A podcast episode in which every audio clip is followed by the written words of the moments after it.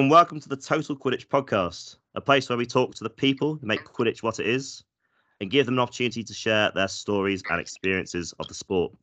I'm Fraser and I'll be your host. Yes, we are back, series number five, episode 41. Been nice having a break for a couple of weeks, but after such a long time away during the pandemic, Quidditch is well and truly alive and well, with tournaments coming thick and fast. And along with that, there's lots to discuss, plenty of amazing people to talk to, and amazing stories to tell. Uh, in this episode, we'll be looking ahead to this weekend's tournament, none other than the European Quidditch Cup, EQC, one of the biggest and best tournaments in the world. 32 teams travel to Limerick, Ireland this weekend to see who will be crowned champions of Europe. Will it be Paris Titans for a fifth time and a third in a row, or will another take the crown? It's all to play for at our first EQC in three years due to the pandemic. Joining me to hype up the tournament are two quite literal giants of European Quidditch. Making his first appearance on the pod, one claim to fame that this person has is that they scored the opening goal of the game to make their country the first to ever lead the USA in a competitive match.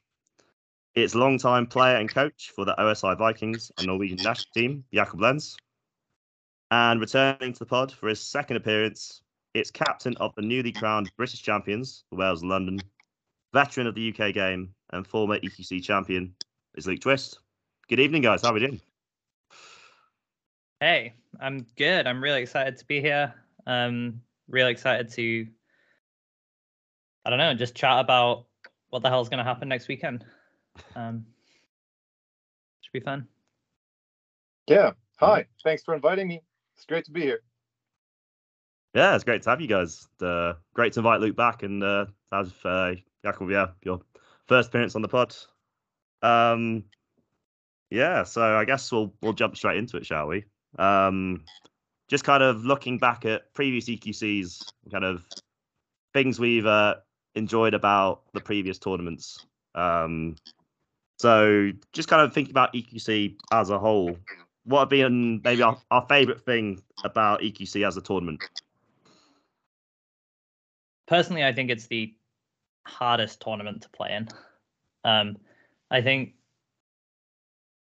you, you, know maybe the international tournaments, right? You get like Team USA, Australia. You know, like like the teams are maybe better at, at the high points, but I think consistently, nothing's as hard as EQC over the weekend as a whole. And like, I personally love that. Like at the last EQC, we had multiple games in swim in the group stages. I think like basically all of our games were in swim, which is just insane. And we came third. And I don't know. To me, that just was such a hard weekend. And and like EQC nowadays, that is what I look forward to from it. I think it's just so good. Like like back in the early days, it was such an amazing coming together of countries, and I I think that's still the same, but just the level can't be matched. I think the consistency of it. Yeah, I think another thing that's really interesting about EQC is that when you play in your domestic little house, I mean, I don't know how it's in UK because you have so many teams, but here in Norway, there's like three teams and you kind of all play the same style, you all learn the same tricks. And I've seen the same when I watched the BQC finals, right? You like know exactly what the others are going to do. There's no new tactics they're going to pull off the head because you've seen it at their training, you practice with them. But you go to EQC and suddenly they play a completely different system right? They play they play their genders different they play their man markings their defense different they do everything different. And suddenly you have to adapt. And that's what i really like about it because you learn something every time. Yeah definitely. I think that's what makes it so hard right? Like you're just you're thinking on the fly and and just like there's so many good teams with their own tactics. And and yeah there's none of this like inbred sort of i'm going to do this to counter this thing or, or or whatever like i i don't know talking about that i watched the german cup this weekend and there was just so much baylor it was crazy right? But like in the uk we we basically don't have any baylor at all and it'll be interesting to see how how kind of the different metas collide kind of how the german teams adapt how how teams that aren't used to playing against things like baylor actually actually manage to do it. I don't know yeah it'll be really cool. Mm. I really hope Baylor will not succeed because it's honestly pretty boring to play, especially when you're doing it yourself. But uh, it's true. I think in general a lot of like we're gonna expect a lot of uh, really low defenses. I mean, uh, you guys also play two two, I think. And, yeah. So so in in yeah. the UK it's weird actually because we we have um we have rules amendments that QUK implemented, which which um make the hoops slightly wider. Um, and that kind of favors a 2-2 like it's so hard for one single person to cover the hoops. So you kind of need multiple people to cover shots which pushes into playing more of a 2-2 um, so i think that's why it's become prevalent in the uk quite a lot. And um, yeah we'll see if we'll see if the uk teams kind of have anything else up their sleeve or if they translate that to just just rocking the 2-2 in europe as well. But Mm. Yeah, I think it's like a it's a good overall point to make. Where like, yeah, you you have like an idea of what people do in your own country, uh, and you kind of have an idea of like, oh, these tactics are good uh, in this situation or whatever. And then yeah, another country like a, a team from another country can come up with something that you've never seen before, and it shocks you. Like I think of uh, in 2019 with Rhinos Bonn beating LQC and they trained this tactic that worked so so well against LQC. And you, you if you had the pleasure of watching that game, like yeah, LQC they kind of countered it during the game a little bit, but you could just tell they weren't expecting it at all, and ultimately lost the game. So it's those moments like that that make it really competitively interesting.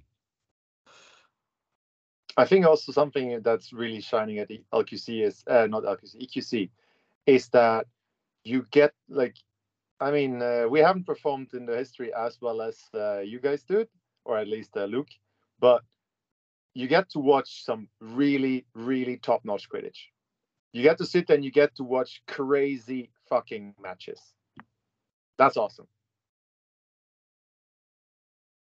Yeah Hell definitely. Yeah. like for, for myself like i think i've played three QCs. But basically, when I haven't qualified, my team's not been there. I've gone as a referee. I've gone as a volunteer, just purely because yeah, there's so much amazing Quidditch to watch across the weekend. The I think like one thing for me that I really enjoy about EQC is like the camaraderie like between the teams from the same country. As we talked about there, like throughout the season, you'll be competing against each other and you're trying to knock each other um, off the top spot or whatever in your country, and then all of a sudden you go to Europe, and apart from the games where you play each other, which always a, a bit of a letdown, like you want to play the European teams rather than the teams from your country. But in those games, like you got people who you were trying to beat a few weeks or months ago, and they're cheering your name, go, "Oh, let's go, let's go!" And just like having that support from your own country, like in that setting, is pretty cool. Yeah, and no, it's really cool, especially when you know Fraser heckles you all season, and then you get to EQC and he finally cheers you on, and it's just awesome. Like it just. uh, wouldn't wouldn't have it any other way. Um. So yeah, just kind of looking at EQC and like Jakob mentioned there, like there's so many great games to have watched over the years. Like, what is, what would you say is the favorite match at EQC that you've played in? First of all, like what one game really stands out in your memory? For me, it's clearly the lower bracket semifinals in 2017 against the uh, Rhinos Bonn. Why? Um, mostly, I mean, every time we play Rhinos Bonn, it's just a great game. They're an incredibly physical team. They're an incredibly happy and jovial team and they're an incredibly fair team. Like they're very sportsmanlike. Like for example, uh, one of our beaters got shot in the foot. He got called for illegal kick, like dangerous kick, and the Bonn beater walked up and said, "Mr. Referee, like I shot him. He didn't kick, but uh, yeah." So it's very they're a very nice team. It's always physical, and uh, we won, which was also very nice. but it's just uh, yeah, that game is stuck with me. Also, yeah, I'll get to that later. Uh, I have another story to tell about this game later. Uh, and save it for the bank, yeah.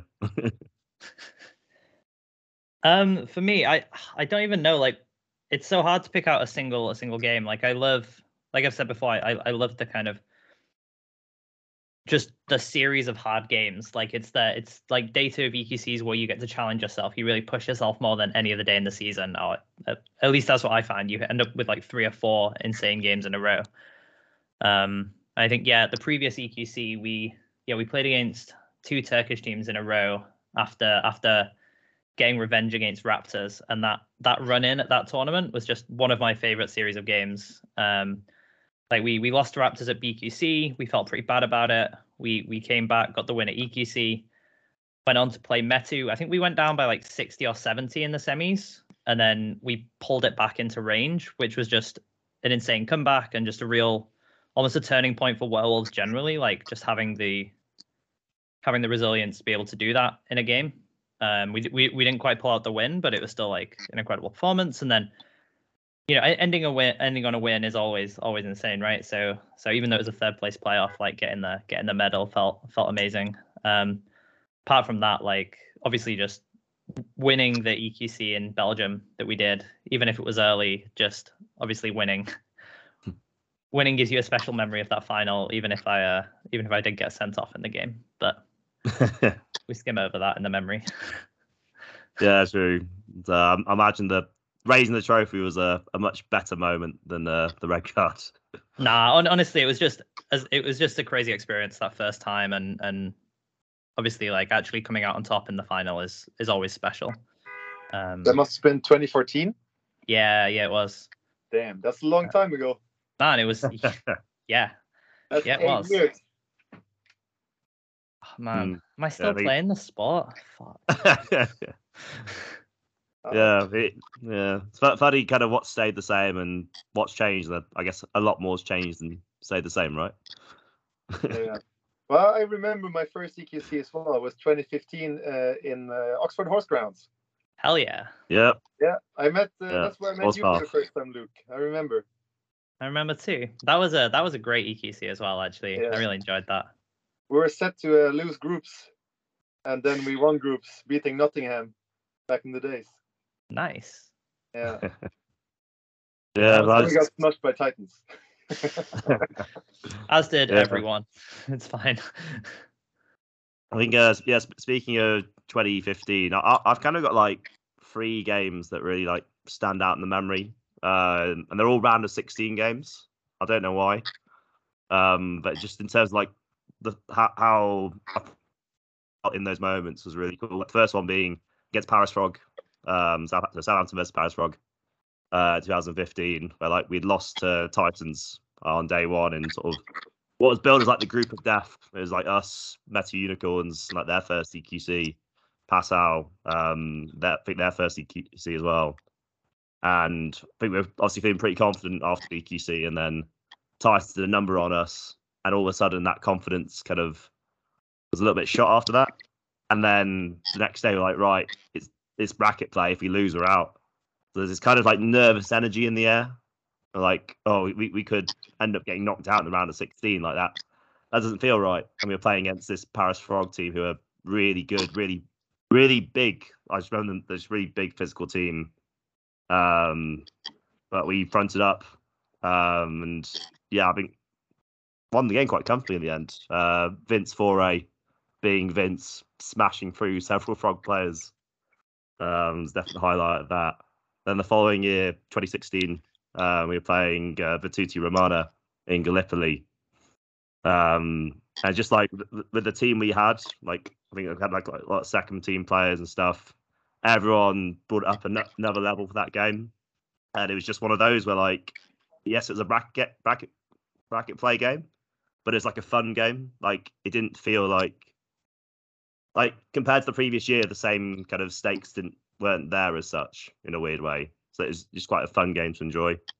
And then the last one, I'd say, uh, when we played NTNUI in 2018, very similar to 2015 in that um, is like a bracket is a bracket play game, round of 16, and that was our my final tournament with Southampton and like a few other players' final tournament with Southampton. So it was this kind of again this nervous energy where we're thinking, oh shit, like today at some point will be our last competitive game for this club. When's it going to be? Oh, it could be right now. Right, let's front up. Like maybe the first thing in the morning. Let, us really put in a performance. And like NTNUI the previous day had taken Titans to overtime, so really like strong team. But we just came out the blocks firing and didn't look back. And uh yeah, so those three games I'd say stand out the most. 2017, you say? 2018. Right. Yeah. So uh, in uh, Pfaffenhofen. Yeah. Yeah.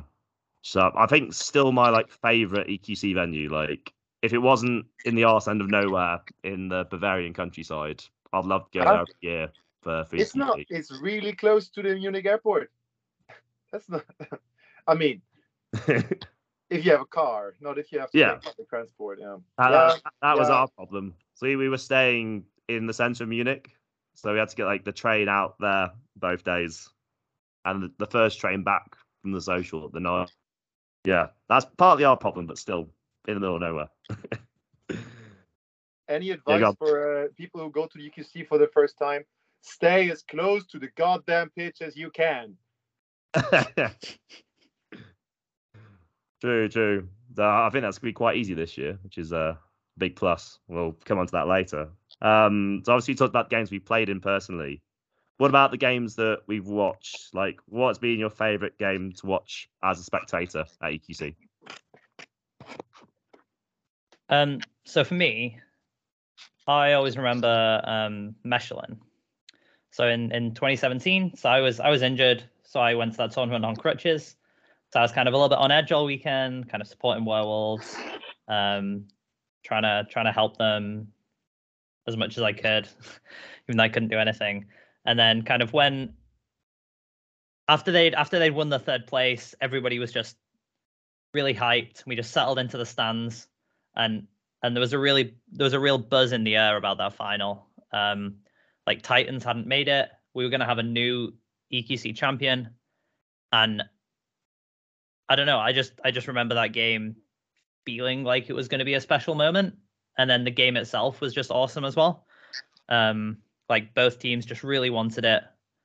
Were, were really hyped, and and I don't know. Yeah, there was just this buzz around that final. I felt, and and that was just a really cool, cool thing to be a part of. Um, Yeah, I agree. I actually have it in my notes. Uh, bring up that uh, you remember Luke being on crutches in 2017. Broke your. All the fine details. No, I remember it very well. Uh, but yeah, also, I think 2017 was the day the Titans were dethroned by NTNUI. yeah, That Hmm. was probably one of the biggest cheering huddles I've ever seen. And also, probably the day I've seen uh, some of my friends from Norway, the most cheerful ever, like you rolling on the ground, pounding the ground, crying, tears, everything. It was crazy. That's I probably remember. like- yeah. I remember the message getting around the ground that like Titans Yeah. had lost, and it was like this huge thing. It was like mind blown, and it's crazy that we. I don't know. Yeah, it just it just shook up the whole tournament so much. Like it wasn't a, you know, people don't like Titans or happy they lost. It was just it was just this like sense of oh my god, what the hell's gonna happen now? Like who's who's Yeah. gonna who's gonna win, Anyone right? can win it. Yeah, exactly. And because they they went out in um the quarterfinals, right? It wasn't even the semis. Yeah. So it was like yeah, I I just remember and yeah, props Yeah. to continue. I, I couldn't watch it, so I think Werewolves were playing fuckers. It was a bit like a law of physics had been upset, you know? Like Hmm. Titans are supposed to win. What? Titans are out in quarters? That can't be. Yeah. I Yeah, remember it- standing like in the ranks and watching the game, and we were supposed to start warming up or start playing our game against Rhinos Bonn in the se- in the semifinals lower bracket. I was standing next to Leander, who's like uh, I don't know, captain, coach, at least coach of Rhinos Bonn. and he said, "Yeah, we're not warming up yet. Nope, nope, nope. We're waiting. We're watching this game." Yeah, they, it, there's something to be said about like that buzz around that that one result because like that happens and everyone's going, "Oh, did you hear?" And like the word spreads quite quickly. But literally, as that game finished, everyone then goes to the Wales v Raptors game on the other pitch. Like everyone who was in that crowd heads over to see the end of that game, and obviously Wales pull off the win. And at that time, I think there was like a bit of a bit of a shock considering at BQC sort of a few weeks before Raptors had won quite convincingly against Werewolves in that game. So to see the roles reversed all of a sudden was like another big shock. Um, and it was just like a crazy kind of like 30 minutes across the weekend, basically. Yeah, that was the first year. Velociraptors were like the, the the first big community team in Europe, right? Like we're basically team in team UK, and we're gonna like win everything. That was the message we got in Norway. I mean, not not that they were like being arrogant pricks. That Yeah. was just like the expectation. Mm.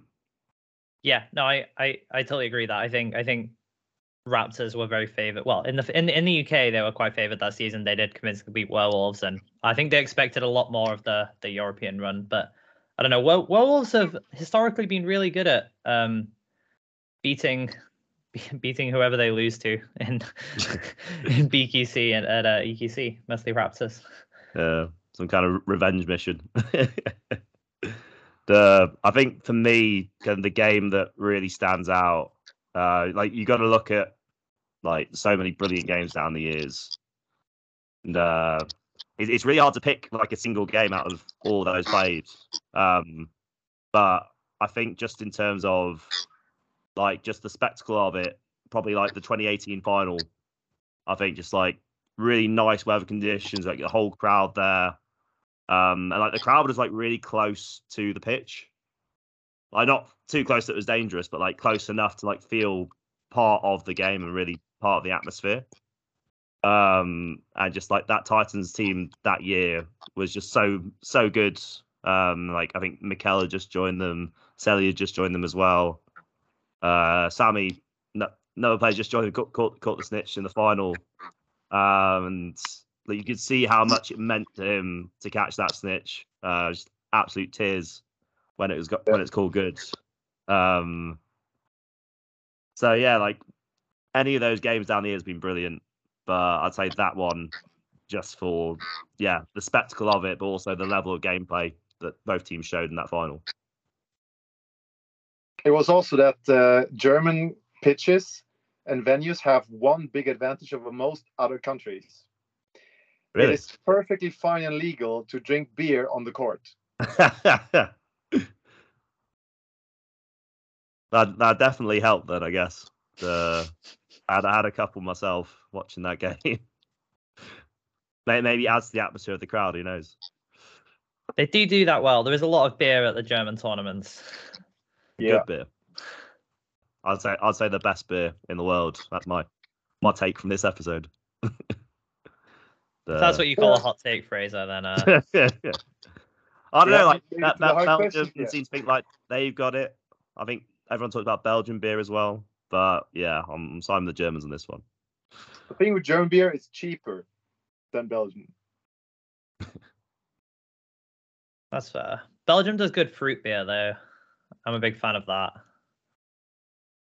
It's really like I, I I've had a couple of peach beers in Belgium that have just been like amazing. Mhm. Yeah, it's. I think it's hard to compare actually. German, like I'm a German myself, so uh, it's hard to compare, and they certainly fill certain niches, but they're both very, very good. Being That's a fair. peach here. I, I can see this part of the pod being the controversial bit that people comment on afterwards as well. I feel like no the Quidditch. People going on on Facebook, Quidditch Europe. Fraser has no goddamn idea. Please cancel him. As soon as this goes out, Louis is just gonna be sliding into my DMs, going, "Yeah, what the fuck are you talking about?" Like, but obviously, like we we talked about within that uh, sort of various um, sort of games we've enjoyed. Kind of on besides that, are there any like favorite moments we have? Maybe off pitch, like at, at the tournament, or maybe other moments at EQC that you particularly enjoyed. So I I don't know how to describe this moment to anybody that wasn't there. Or how to explain it to people that weren't in the community at the time. But do you guys remember the Brizzlepuffs hopes and dreams in Gallipoli? yeah, yeah. The Oh. Brizzle Puffs. I regret not being there for it. I'll tell The- you that. the Bristol team um were put into the group of death in Gallipoli. And then as as they did, they just I don't know, they just go over the top with everything and they just make a big and they're just like excitable and and hype up everything. And they had this big ceremony on the on, was it literally the Friday the day before? Yeah.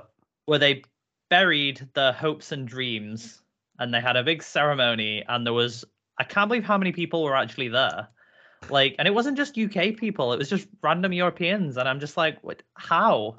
And and they they had this like shoebox that they used as a metaphor that they that they buried. It was dude, it was just mental. It was one of the more surreal moments that's happened off pitch. And again, I I don't know how to explain it to anybody that's uh, it was just crazy. Um, but but they got absolutely smashed, weren't they? No, they they made it to the round of sixteen. They did. Uh, yeah, yeah, they, they, they they beat Frog, and then I think they took Antwerp to overtime. Yep, they beat Frog. They took Antwerp to overtime. They made it to upper bracket, and then on the Saturday night, they went and dug up their hopes and dreams. and like, I I don't know, like I. I, I don't really know what else to say about that. Well, you, you were there, Fraser, right?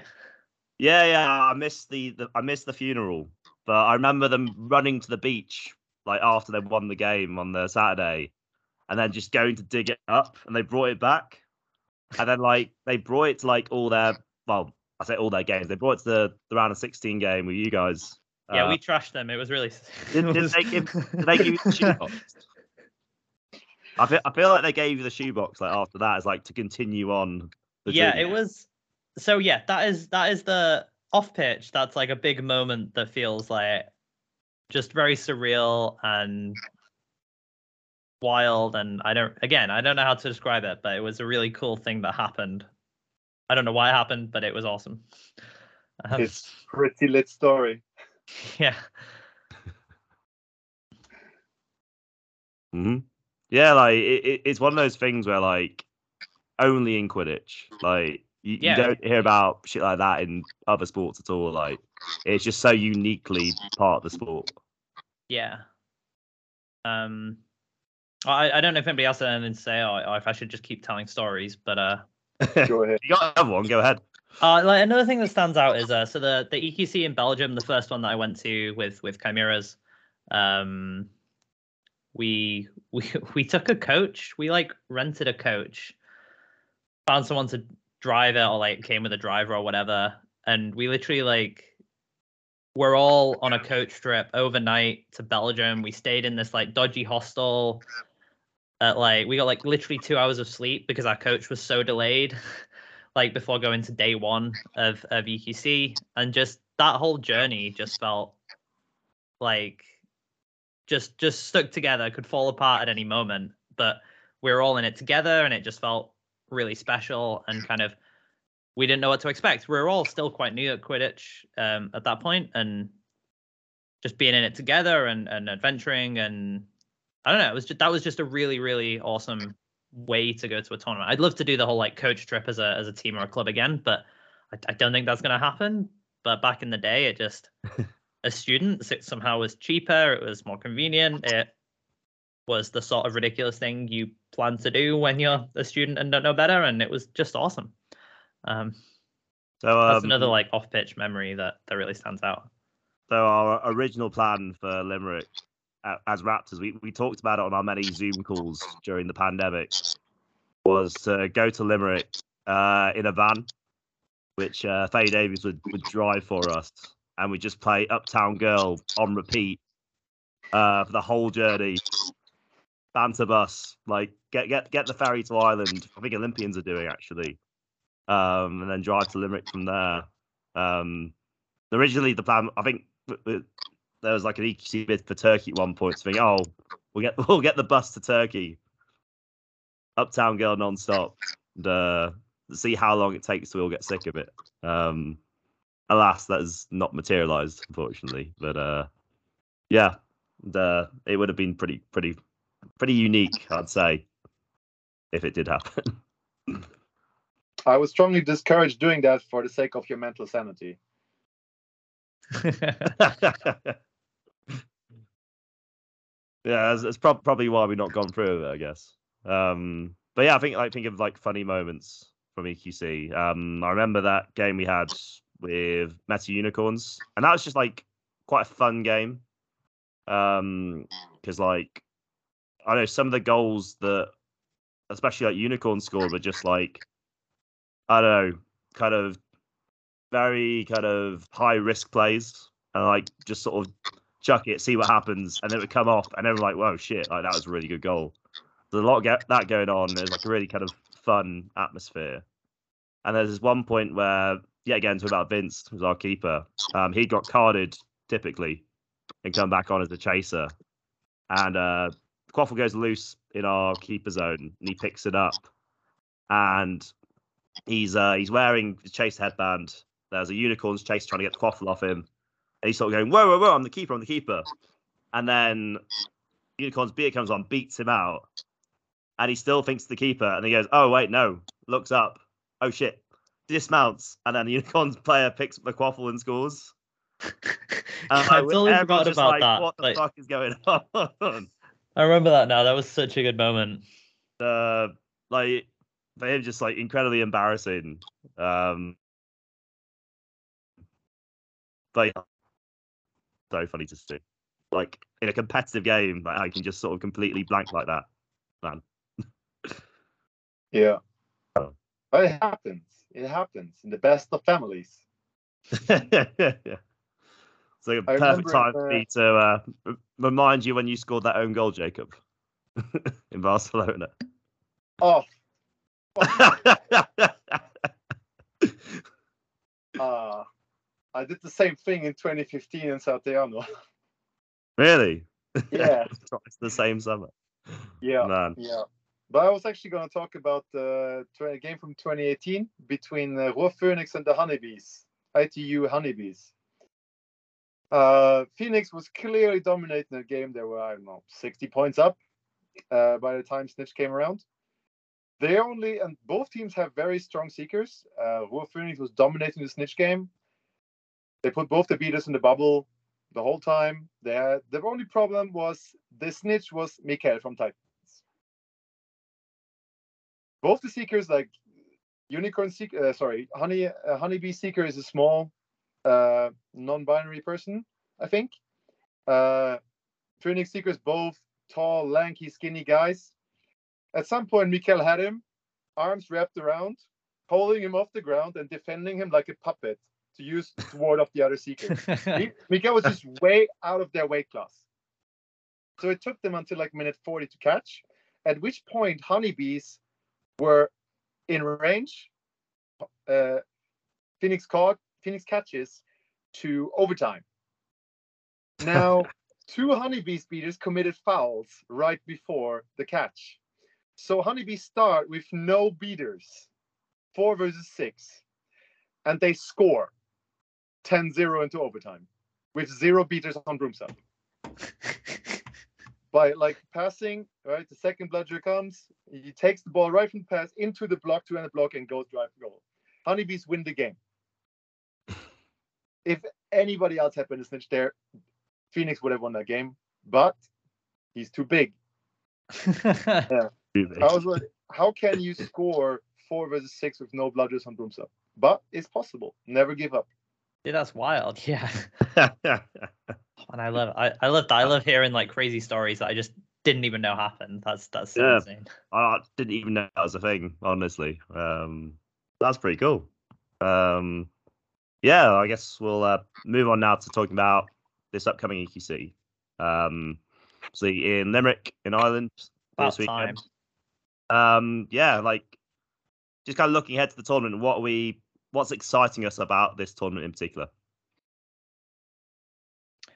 I think uh, expanding on on the point from earlier, like just kind of the unknown, right? Like Europe is is always this great coming together of tactics, of of ideas, of of great players, and I think this year more than any other, I just have no idea what to expect, and I don't know. I think that's I think that's super super exciting.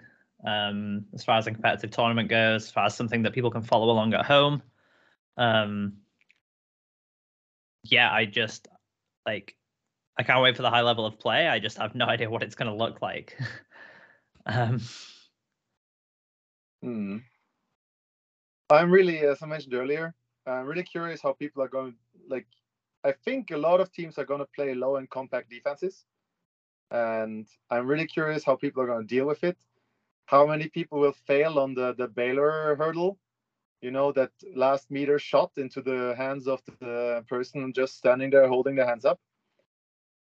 It's all happened to the best of people, so I'm curious how it's going to go with that.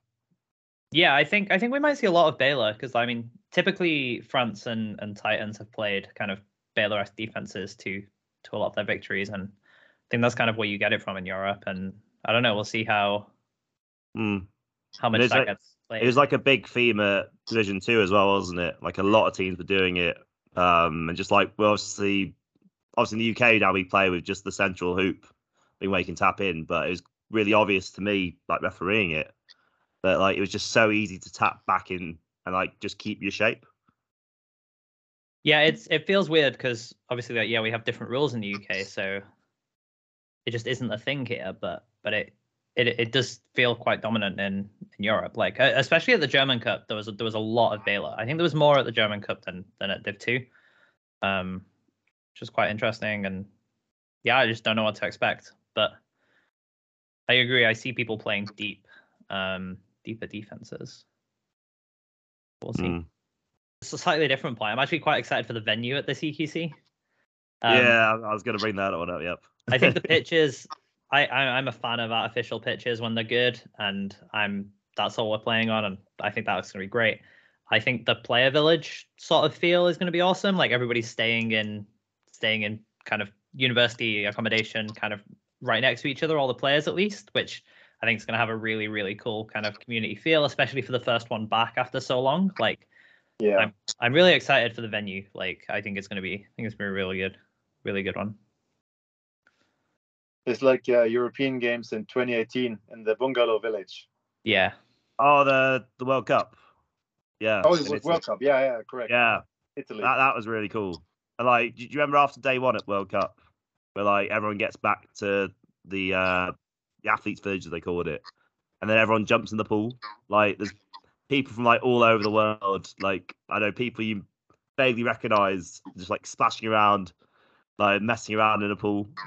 It's and that superstar you've been watching on YouTube for four years from Yeah. Team yeah, it was just like that. That was like one of the coolest moments I think from that World Cup. Was just like how everyone was just in there together, like one kind of community, like completely removed from the sport, basically. Yeah, it's certainly good for like coming back together after Corona.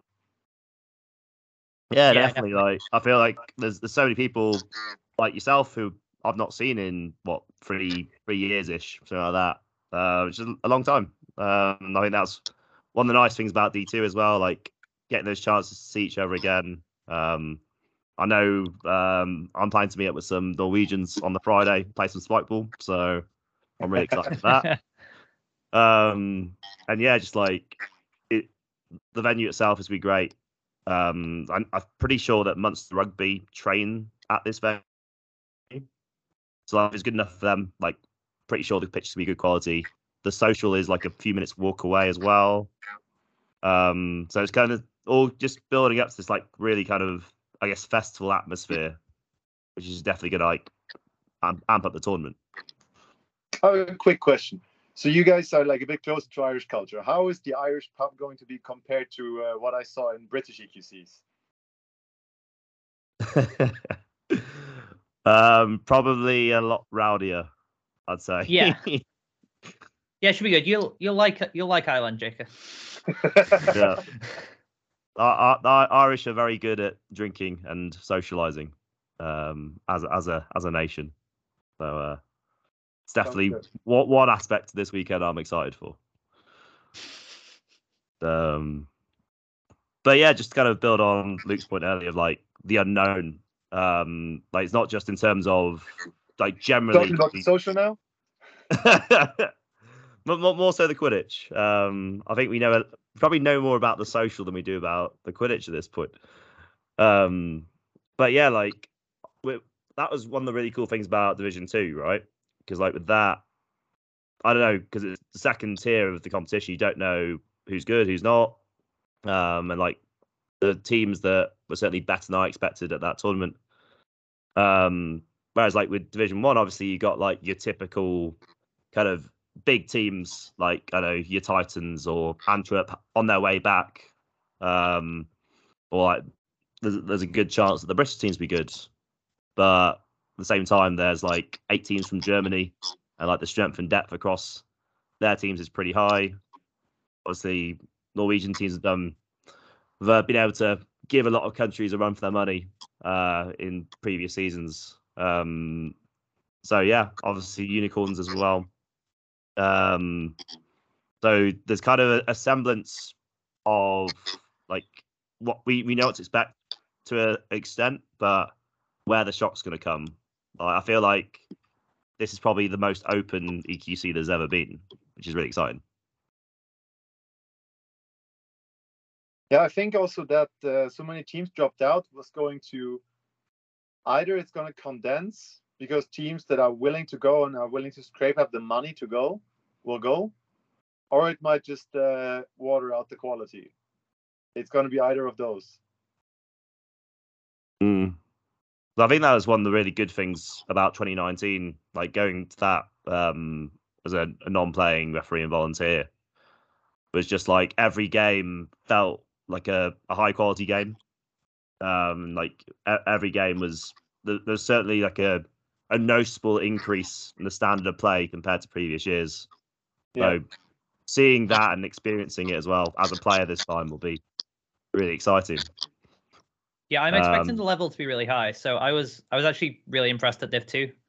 I thought um I thought the kind of good teams at Div 2 would be would be really good, and I, I thought there might be some less good teams from from some of the developing nations or or that kind of qualified early or whatever. But actually, like the consistent level at Div 2 really really impressed me. There was there was a lot of really good play that at a higher standard than I than I expected, and I don't know. To me, that that implies that Div One will also end up being a consistently higher standard than than I maybe would have initially expected. You know, I I kind of had the same opinion as you, were maybe COVID's made some teams drop out or whatever, and and maybe the level will have you know dispersed a bit more. But after Div two, I'm expecting a lot of really strong teams, and I'm really excited to see. Well, I think mm. the eight teams that are going to EQC have played for their seat in 2019. The Germans. They did not replay their seat. which I personally find a bit ridiculous. Um, but the yeah. whole world's been a bit ridiculous recently, so just a bit. Just, just see what happens.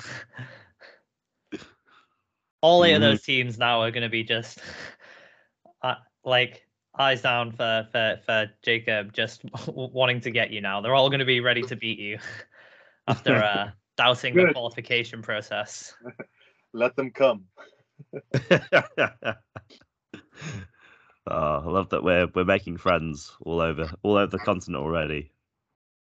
Um, so I guess this is like our one serious, I guess, serious question for the episode. Um, so kind of one, I guess, topic around this tournament is that only one Turkish team has been able to attend uh, this EQC, the METU Unicorns.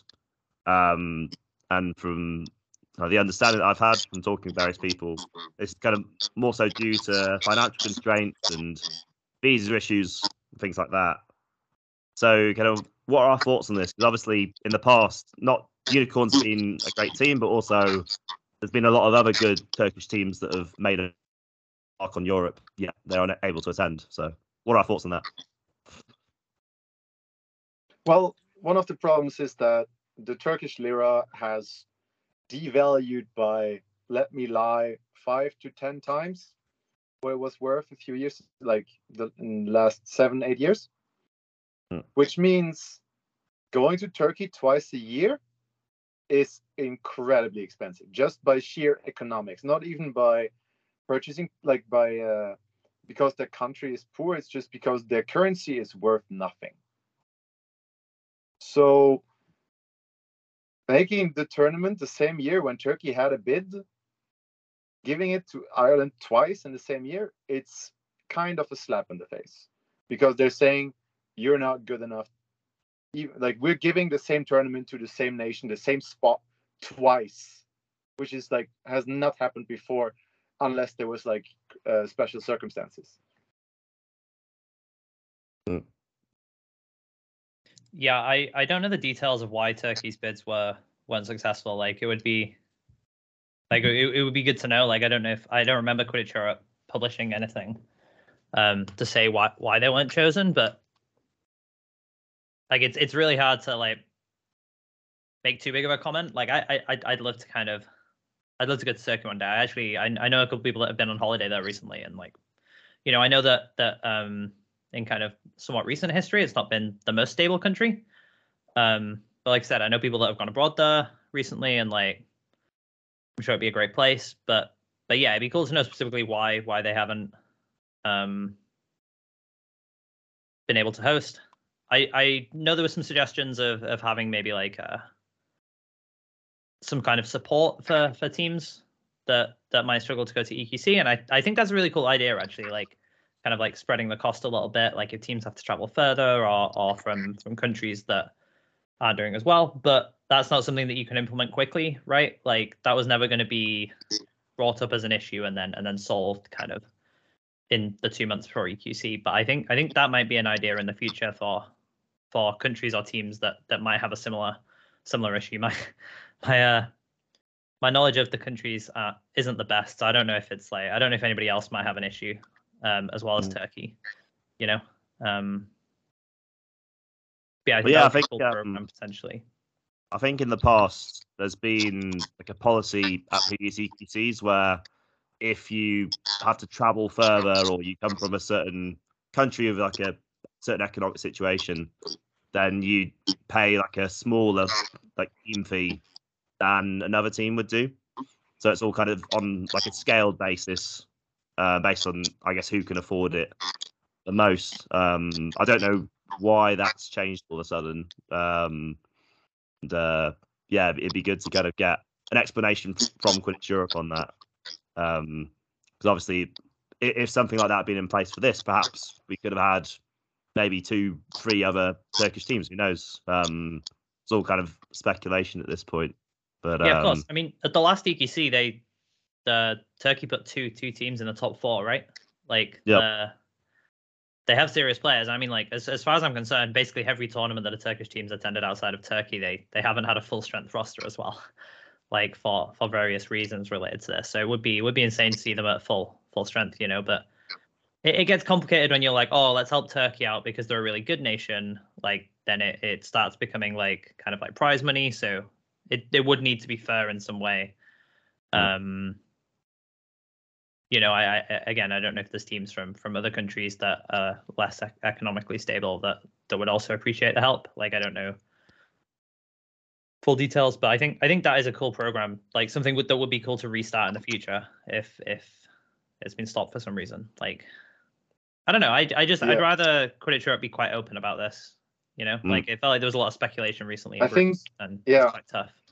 Yeah, I think there's two issues here. One is the the, the economic policy we're discussing is interesting. Uh, first of all, I think the main reason why we don't do it anymore is because EQC has gotten a lot more expensive. Back in the days like 2015, EQC was, I think, it was stepped at like 100, 200, 300 euros per team, depending on how poor you are. And now it's like what 600, 700. Like it's it's a lot more expensive despite inflation. Like going beyond inflation by far. Um, so that makes and it makes a political problem because the NGBs have to agree on it, and NGBs political, I think, stingy on uh, money reasons. I've never been representing NGB, so I don't know. The other issues I think is transparency in selecting bids. Uh, I don't think there's been official declaration of why bids have been and have not been selected. And usually it's okay but if there's systematic complaints from somewhere i think transparency needs to be increased. Especially when we like we have this recurring discussion in british europe about lack of trans rights or lgbtq rights in turkey being the reason but we actually don't even know if that is the factual reason Yeah, that that is just speculation to an extent. I mean, it, it might just be that Quidditch Europe looked into the bids and Ireland was just that much better. Like I've, I've said before, I'm excited about the Irish venue, but like Yeah. I like it would be good to get clarity on on it. I mean, Yeah, for sure. selecting venues on their quality is um, questionable. 2016. but yeah, I agree. The Ireland Yeah. venue looks pretty lit. I, I have to say, the video and all that. Mm. Yeah, it, it does look good, but I don't know. I, I I- I totally agree with your point, your summary. Like, you know, there's the two issues, right? Um and yeah, it'd be it'd be cool to get some get some clarity on on it from Quidditch Europe. I guess after the tournament at this point, everybody's busy, right? You know? Yep. These are all volunteers, but but kind of in time for the next one, for the next round of events, it would be would be cool to get some Yeah, definitely. And I think in terms of like Turkey Let's hosting just uh, event, hope and right. encourage uh, T- uh, Turkey to put in a bit. Yeah. Yeah, I, I think in terms of like Turkey hosting like an EQC or a, an EG at some point, I feel like it is something that should happen at some point. Um, and like you look at the tournaments that Turkey have hosted in the past, like they put on Intergalactic Cup every year. Uh, I think the Unicorns organise, um, and like everyone who goes to that from outside of Turkey has raved about it. Like it's received all these really positive reviews from the people who've gone to it, and hearing that from other people makes me want to go to that tournament. So you kind of follow that logic and go, oh, well, if they put on an EQC and maybe it's the same organised committee or whatever, then they put on a good tournament. And obviously there are other issues to consider. Um, and I was well, I, I, I kind of feel like within Europe, Turkey's a bit like the Australia at World Cup. That makes sense. Like they obviously have a lot of talent within their nation, um, and they're always the team that travels, and they have to fly ridiculous uh, distances and pay all kinds of money for the flights themselves and for accommodation and visas and all of that. Um, so it only feels feels right at some point that we return the favour and go to Turkey to go personally. Um, but then again, obviously there are uh, issues to talk about, and yeah, at the end of the day, I don't make the decisions, but I'd, I'd like to go. That's that's what I'm saying. Yeah, I'm a I'm a known and big supporter of Turkey. Uh, I mean Turkish Quidditch. I'm not. Uh, uh, yeah, please, uh, Turkish uh, Secret Service, please uh, assassinate me. But I'm not a supporter of the Turkish regime. But I am a big supporter of Turkish Quidditch, and I've been to Intergalactic Cup several times, and it was a blast every time, every single time. So yeah, please Turkey, EQC bid again, and please Quidditch Europe give them the bid. Yeah, I'd love to. I'd love to go to a tournament in Turkey. Actually, like it'd be it'd be hella fun. Um, yeah, see how they do things over there. But yeah, I don't know. I think I think I think before they put in another bid, I think it's worth Quidditch Europe. Like, like is have the problems with past bids? Like, is that something that can be fixed? Like, can we work through this? You know, it's worth opening that conversation up in a in a in a good way. I can't think of a better word. Um, you, you you know having like a genuinely friendly chat like look like what's what's the issue like can we fix it because we really want to host this tournament right like that's the way to go forward and i'd i'd heavily encourage them to try and to try and work together to to sort something out for the future you know hmm Yeah, it's uh, yeah, I agree with a lot of that. Uh, I think we're all more or less on the same page with when it comes to this issue. Um, gonna move Yeah, Fred, Back you on should topic. invite someone who disagrees. True. Is it, there's just a massive echo, ch- echo chamber, basically. Like that's how, how this podcast works. Um, gonna move things back onto the tournament now. Um, and just kind of looking ahead. Um, are there any players or teams that we're excited to play against, or maybe to to, to see play across the weekend? Who's who's catching our eye?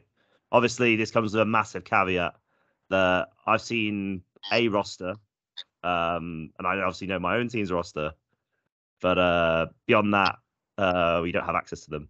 Um, so we'll, we'll see how this goes. But are there any particular teams we're excited to play? Any any players out there? i'm Go ahead. yeah i mean I, it's a pretty obvious answer, but I'm excited to see Titans and Dodos. I don't know what to expect. Obviously, Dodo's had a quote retirement at some point. Um, we'll uh, we'll forget about that. But um, so so so yeah, the back Titans back. No idea what the roster's going to look like. I don't know like what big names they've kept hold of. I don't know who they've recruited. I don't really know how much they've trained. Um, so I'm just excited to see what what happens. Like I'm obviously I'm I'm I'm still I'm still apprehensive about about having to play them. Like they're going to be they're going to be really good teams, right? But like how good are they actually going to be? Like have they have they kept it up over COVID? I'm just really excited to see answers to, to kind of those questions. And I I say Titans and Dodos because they're the two like big teams historically in EQC that that always bring strong rosters that that always show up. Um,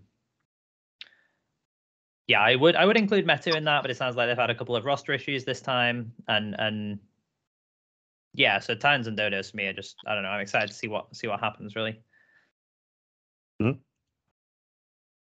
See if Yeah. see if Titans have come up with any any new tactics, or if they're gonna beat us with the same old stuff they've been doing for six seven years. if it ain't broke, don't fix it, right? Uh, small hoop. What about your group, Luke? What about my group? Yeah. Uh, so we're playing we're playing against Olympians, so baby Titans.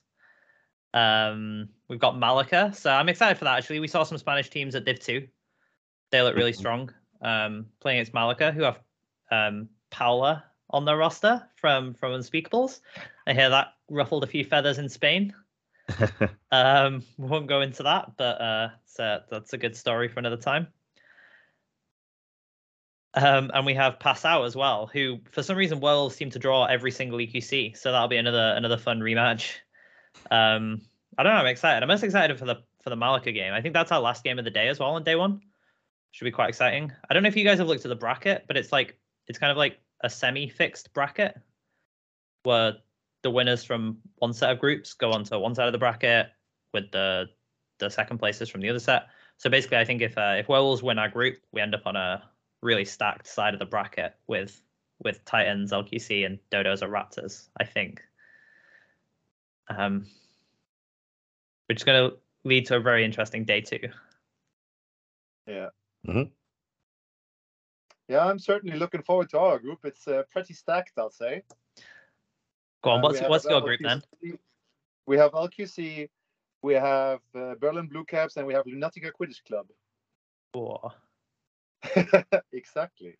But I'm uh, I'm actually kind of coming around to it lately. Uh, I'm looking forward to playing LQC.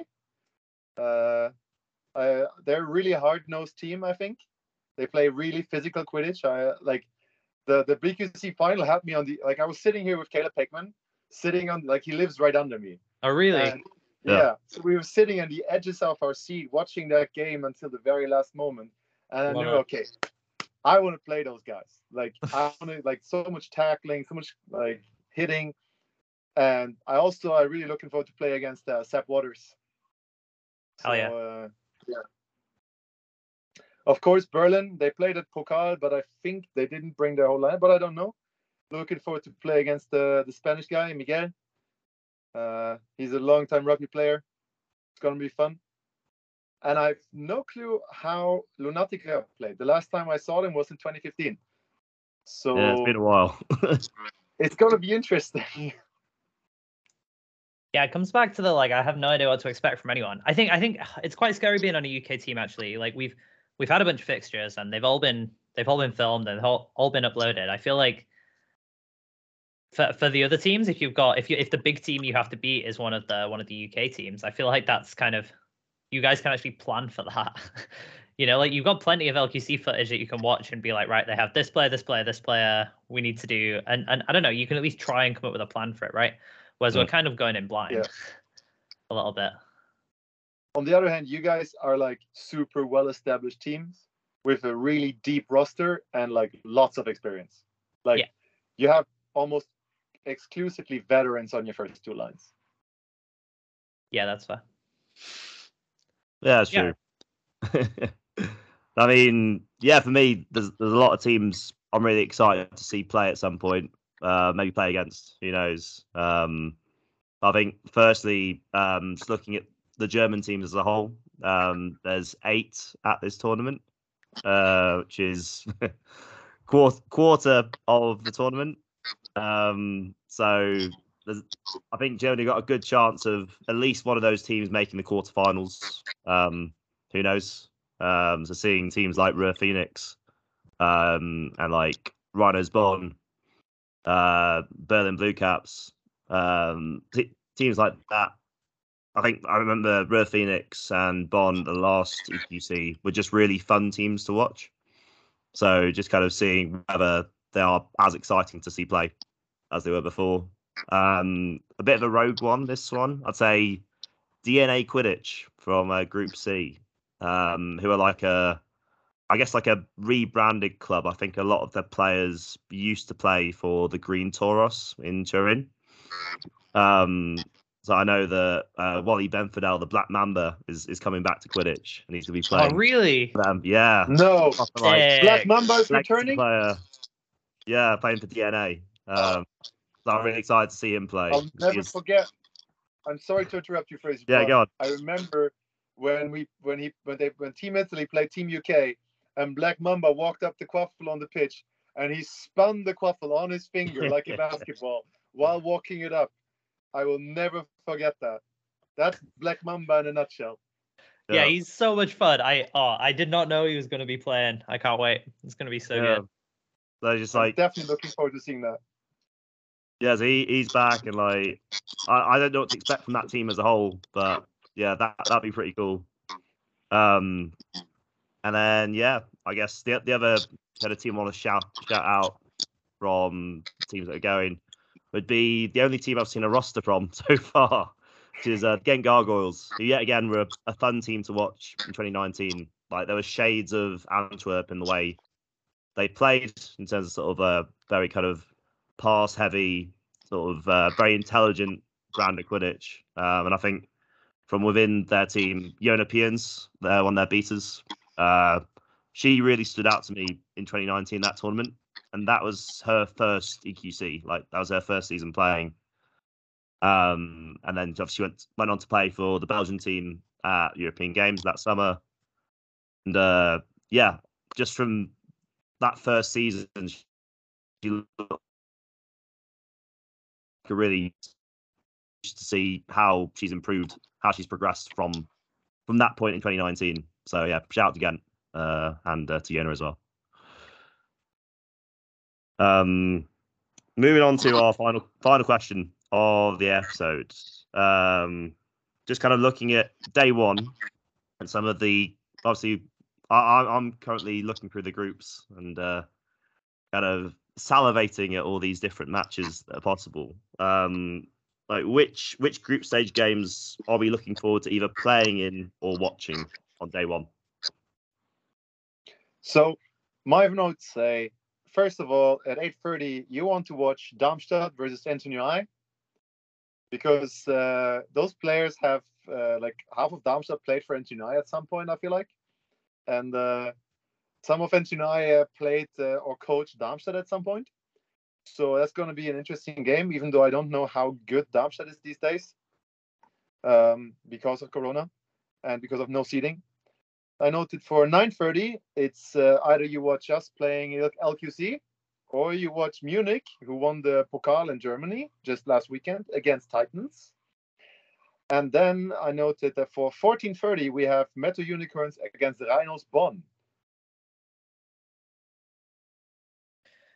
I think I think those are all those are all Mhm. reasonable games to shout out. For me, the highlight of day one has to be Antwerp versus Raptors. I must have missed that. That's a good shout. That is like I don't know. To me, that that is the like the big game of of day one. You know, like When is it? I- I don't even know what time it is, but but I mean they're in the same group. That's going to be it's our it's our final game of the uh, the group. Yeah, so like afternoon time. Oh sorry, I do know when it is because it's the same time as our final game, which sucks. Yeah. Ah, But yeah, Yeah, like I three thirty game. there's going to be a ton of really close games, but I for me I think that's that's the one I'm most excited to. Well, I guess find out about if I don't get to watch it. Um, it's two teams that I don't know. You wouldn't be surprised if either of them make the semis or even make the final. You know, and like they're playing on day one. That's huge. Um, Given the uh, semi structure, the semi set uh, bracket structure you mentioned, do you think some teams are going to like play less than 100% in uh, some of the games to get second? um, Match fixing. Whoa. no, I mean like It's not fixed. werewolves aren't going to do that. Like, you know, Oh yeah, no, I do. Ra- Raptors or yeah. LQC might like werewolves aren't. I think I think there's there's a lot to be said about like momentum in tournament. If you lose a game, especially like I don't know if you're a team that's particularly like plays on emotion, you're kind of geared that way. If you lose a game, that can really like knock the wind out your sails.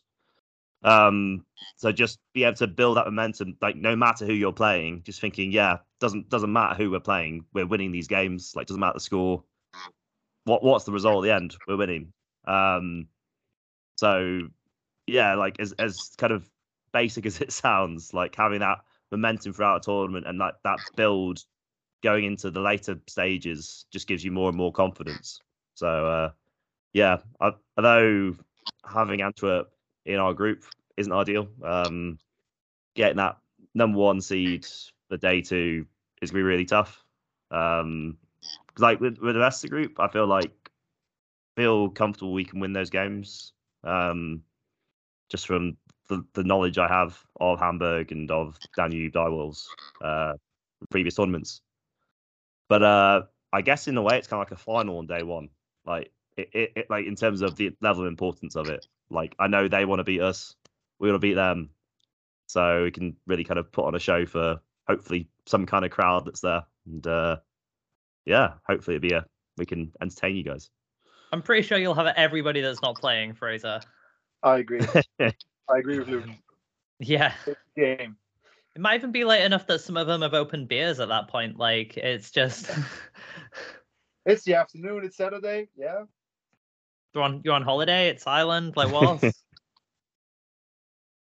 But I think And- Well, to be honest, like so I'm, I'm obviously talking about Titans and Dodos and um and the UK teams, but I, th- I think they're just the kind of known quantities.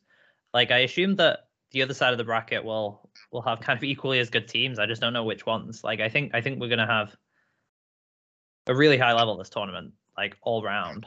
Um there's going to be surprises. yeah, it's gonna be gonna be big.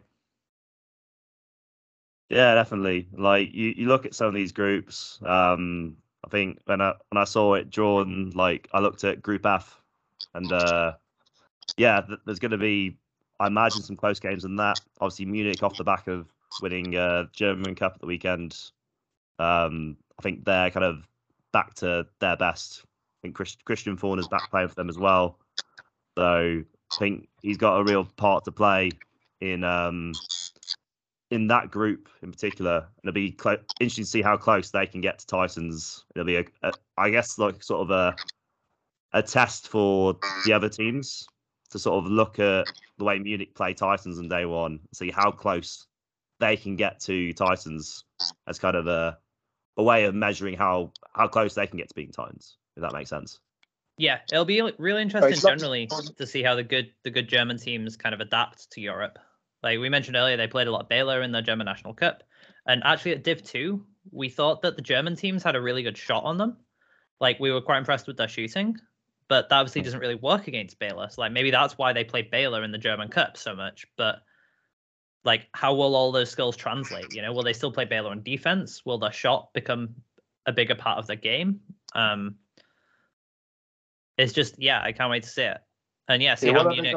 do when they need to put four people on Mikael just to bring him down? Hmm. The, yeah, there's, there's a lot of exciting groups there. I think Group B uh, is a bit of an underrated one with uh, Ruhr Phoenix and Ghent. Um, I think that's going to be a fantastic game. Yeah, again, as I shout shout them out before, like they're two teams that play really nice Quidditch, two really intelligent teams. So I'm looking forward to that game in particular. Um, and yeah, as, it, as it mentioned, uh, Darmstadt in Group C, um, facing up against NTNUI, and then also we bigged up uh, DNA before. Like, yeah, I think Group C that could be uh, an interesting one. Kind of some older teams like I think Brussels are back for their first EQC in a while as well. Um, yeah, this, this, DNA team coming back, Darmstadt, kind of like a regular fixture at EQC these days. So just seeing whether they've still got it, um, despite using like their 2019 seeding for the tournament. Um, yeah, I think we've more or less exhausted uh, all the stuff to talk about. so uh, yeah, kept this to just over an hour. We'll we'll wrap it up there. So just uh, just before we finish, I'd like to give a quick quick shout out to, shout out. to my fiance Alice Walker, who is currently heckling me in the Werewolves group chat because I said we just have no idea for apparently a hundred times or something stupid. so yeah, very supportive. Thank you, Alice. Shout out to her. Uh, I mean, if we put that at the start of the episode, we could pack a drinking game, right? Sort of every time you say. oh yeah, do it. That could be your like your preview clip for the episode. yeah, that's a great idea, Fraser. True. Um,